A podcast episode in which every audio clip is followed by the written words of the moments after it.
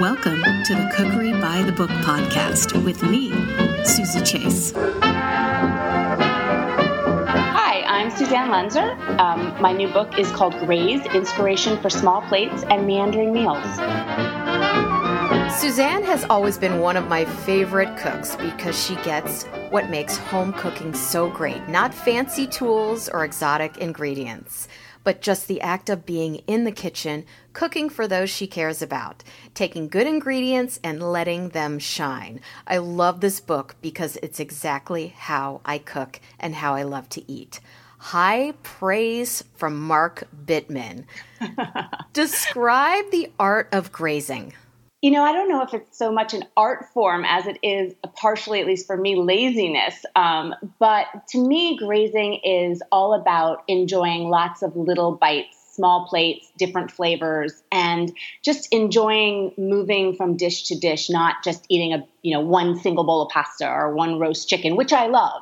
Um, but grazing to me is a more communal way of eating, and um, it just somehow feels like you're engaging with the food when you have lots of little things to pick from, if that makes any sense. How did you pivot from a successful advertising career to enrolling in the Institute for Culinary Education, ICE? That is a long story. I will make it short for you. But I, I was, um, I was burning out on advertising. I was actually had left a big agency for a few years, had been on my own, and I had always wanted to cook. I'd go, gone to London right after college hoping to cook. I ended up waiting tables, another story. But um, I suddenly realized I just wanted to be classically trained. I didn't expect to do anything with it. I thought it would just be like fun to know the mother sauces. Um, it was all for me. But to get out of culinary school, you do have to do an externship of 200 hours. And that's how I pivoted into food styling and writing full time. I, I um, had to burn those hours working for someone, and I ended up working for Mark Bittman. And um, the rest is sort of history at this point. Did you always love cooking?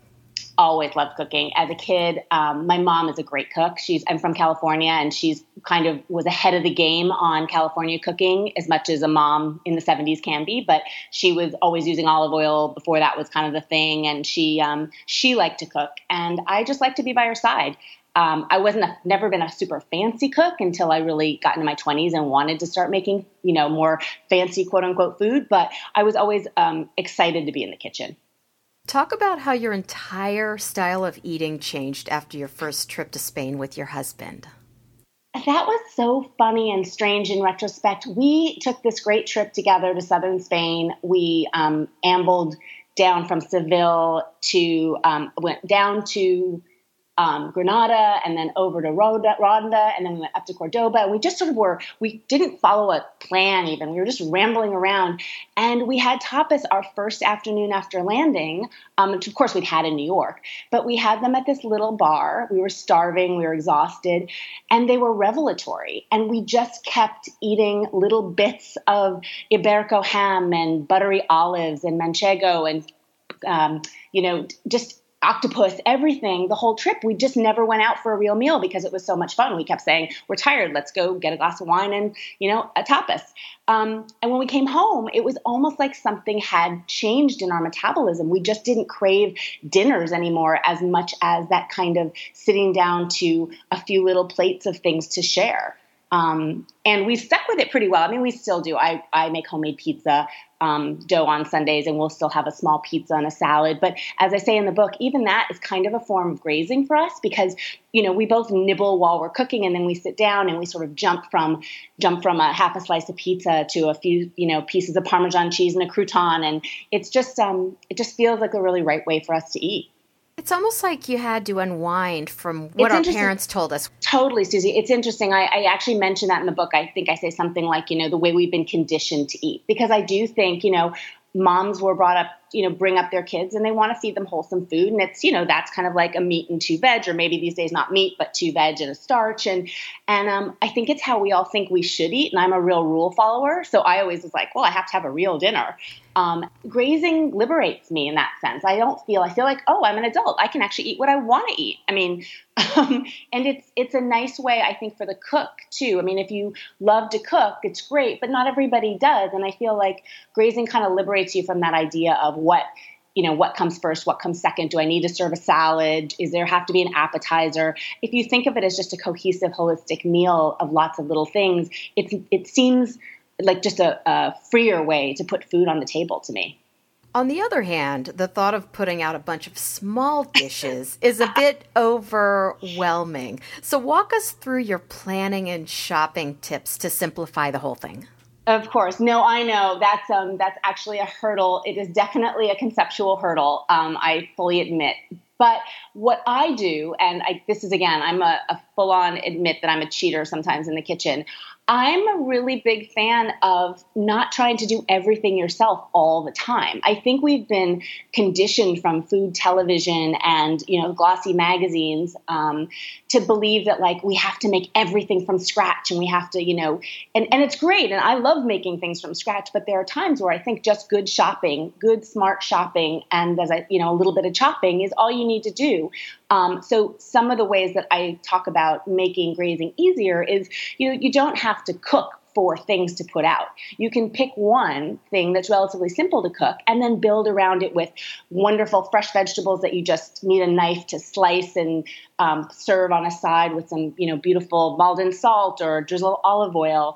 And I'm totally a fan of buying really good provisions. I, you know, you and I live in New York City and it's easier in some ways for us, but these days you can find wonderful things anywhere um, at good grocery stores. And I'm a real advocate for buying jarred, you know, good jarred um, olives or artichoke hearts or sun-dried tomatoes. I buy canned beans. I buy my arugula, you know, in a in a pre-washed box. I don't have. I mean, I try to buy the best stuff I can rationalize and the best I can find. But I also think we all have to work within our means and just, you know, do what's right for our own sense of self. Um, so it getting back to your original question, making it easier to me is not trying to cook it all. Pick something you want to make, pick one thing that seems fun and challenging, and then put a great loaf of bread out, put a dish of olive oil, get some, you know, fabulous fresh tomatoes, half an avocado, you know, peel shave some corn off the cob and drizzle it with like chili powder and it, it can really be much more of a picnic feeling if you think about it that way. I made your grazing menu called Mexico versus California and it was it was exactly what you just talked about, like with um, the tostadas. I got the tortillas at the grocery store, and and then mixed up the black bean and uh, fresh lime juice, and then put the avocado and crab on top. That was so easy. But it, it, it, kind of took it to a different level. And your fresh corn kernels tossed with chopped tomato, cilantro, and lime juice, that was amazing too you should feel okay as a home cook. You know, buy the best tortillas you can find and, you know, pick up a can of black beans and put them in the food processor with some fresh cilantro and lime juice and buy some crab and and call it dinner. It doesn't have to be this overwrought, overthought kind of eating. It should be, I mean, this goes back to what we're all so in favor of these days, which is, you know, eating what's ripest freshest and most in season at the right time, you don't need to do much to it if you're buying really good stuff. And that's harder for us here on the East Coast in the winter. But still, you know, there are always ways to to make things easy in the kitchen um, if you just get a little creative. But I love that you love those tostadas. I think that's it's like one of my parlor tricks. It's just you know, it doesn't take that much if you're using really great flavorful things to pile them together and have a delicious, easy dinner or lunch or snack or whatever. And crab always makes everything luxurious. it does. I think. It totally does. So, give us an example of how you would deconstruct a complex meal to incorporate the Graze philosophy. Well, the one I always go back to because I am just so I so so love cassoulet is that I I make a cassoulet um, that takes some time. It's in the book actually, and it's it's not a you know a, a, thirty minute dinner by any stretch, but it's a commitment. It's like a Sunday, you know, a chilly Sunday morning. You decide you want some big thick stew, and you're going to spend some time chopping and cooking and enjoying being in the kitchen. But what I always say about cassoulet is you can deconstruct that meal, and if that's what you're craving, you can easily turn it into a grazing meal without even turning on the oven. If you think of it in terms of a dish of white beans, some tomatoes, sun dried or otherwise, um, some sausage, duck. You know, you just you. I, I have a lot of vegetables in mind, so fresh zucchini, a hunk of great bread.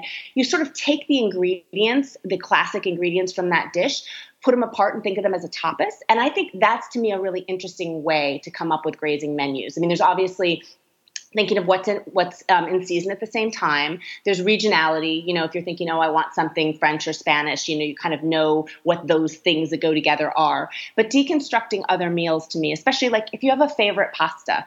Um, that you just love, you go out for it, you love it, you know, you know, you think about it, and you're like, oh, it's pancetta, it's peas, asparagus, and, and you know Parmesan cheese. If you take those ingredients and you think of them and you either quickly you know blanch the asparagus, drizzle with some olive oil, put out some wonderful ham, um, a loaf of bread, Parmesan cheese or otherwise. You've just taken apart a delicious meal you love and really simplified it. And you actually barely have to cook any of those things, but you get the same sort of sensibility and flavors. I love how you wrote that your recipes are dishes that require only small, meditative efforts in the kitchen. I love being in the kitchen, and not everybody does. So it's something you know I have to keep in mind when I'm thinking about. You, you, can say these things and be like, "Who doesn't love spending hours in the kitchen?" Well, a lot of us don't love spending hours in the kitchen, and I, you know, people say I just love washing lettuce. I don't love watching washing lettuce, but I will say I get I can really get calmed down in the kitchen, and there are certain things I love to do. I mean, I love I make homemade bread a lot. I love kneading bread. Um, I do love stirring risotto. I I find some of those moments are very very therapeutic. Um, and if you don't take it too seriously, you know, I think so many of us as cooks, again, I go back to like the media environment we live in now. We're very um, we're convinced that we need to strive to do restaurant style dinners or you know these very fancy kind of like you know cooking for show in front of friends and i think you got to let that go and you've got to let yourself just say hey i want to make something delicious and easy and i want to have fun doing it because to me the meals that i make that work the best are the ones where i'm just having a good time. As soon as I sort of get tied up in knots and think, oh, I'm making this for my in laws or for friends or for, you know, that's when things go awry.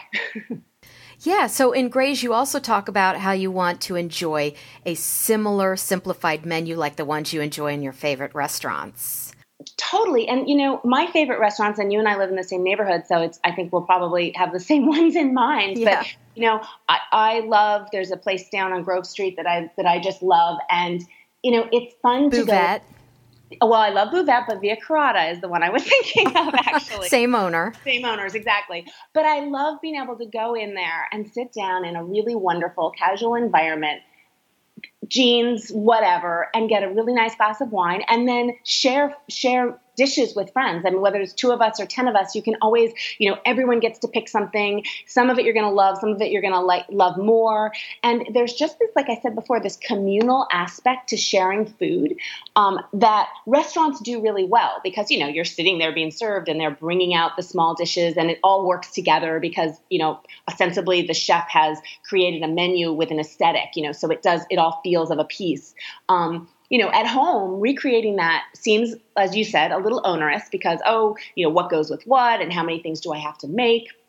But the reality of it is, it's the experience that we enjoy at those restaurants so much. The idea of being with friends, sitting, eating, and tasting different things. And I and I think that's what I was trying to bring home with Graze is that you can do that. You don't have to try to, you know, achieve the same level of culinary expertise as you get in restaurants, but you can mimic that experience very easily if you're willing to sort of disband with some of the conventional thinking about what dinner should be. This is the cookbook that you can also pack in your suitcase if you're renting a house this summer. That is super kind of you to say, and I hadn't actually thought of it that way. Although it's funny is I um I will say a lot of the inspiration for these dishes comes from um, my husband and I have a little cottage we, we're fixing up in Connecticut. And so on the weekends, we really do eat this way largely out of for sake of ease. Like what's in the fridge? What do we have? What can we pull out?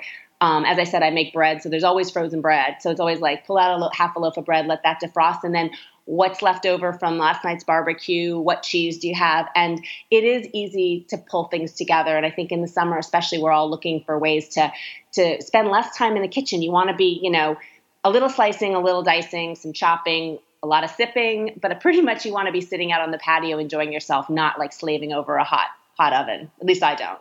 So while we're grazing, what should we be sipping?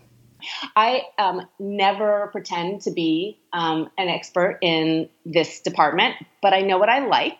Um, and I always say to people, drink what you like. I mean, I, you know, I love wine. I'm a big wine drinker. I know enough to be dangerous. Probably not, you know, I know when to keep my mouth shut around people who know a lot more than I do. but um, I think you should drink what makes you happy. And, you know, I, I feel strongly that, you know, if you want to have a beer with your oysters instead of a glass of champagne or rose or you know, muscadet, great. Have a beer. If you want a cocktail, have a cocktail with, you know, dinner and, and, and just enjoy it. I mean, the whole point of grazing to me is eating what you like in a way that makes you comfortable and allows you to enjoy the food and the company you're with. And to me, you know, drinking is exactly the same thing. I mean, I'm, um, I'm not a, a teetotaler by any stretch, and I don't wait for the weekends to splash out. I do have a glass of wine most nights, sometimes two, um, and I enjoy that. That's part of the ritual for me of the of the winding down of the day. You know, is having that that sip of wine. And in terms of what people should buy, again, wine can be specifically can be intimidating. Um, I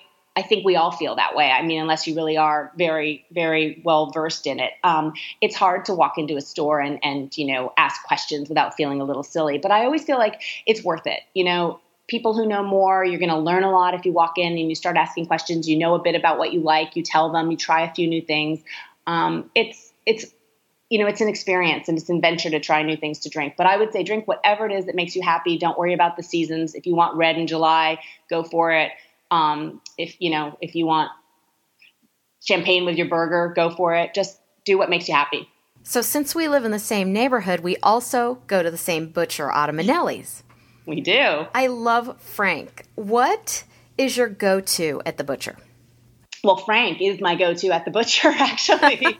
Half the time I go down there is just to hang out with him and watch him work. Um, and we've become pals over the years because for styling, obviously, sometimes I'm going in there and not buying, you know, dinner for two, but buying, you know, uh, pot roast for you know three days of 40 pot roasts or something like that. I think once i did buy 70 chicken breasts from him or something like that. But um, my go-to at the butcher in terms of buying for us is usually small bits. And um, you know i also love um, uh, Murray's and Faicco's, which are both right down the street as well.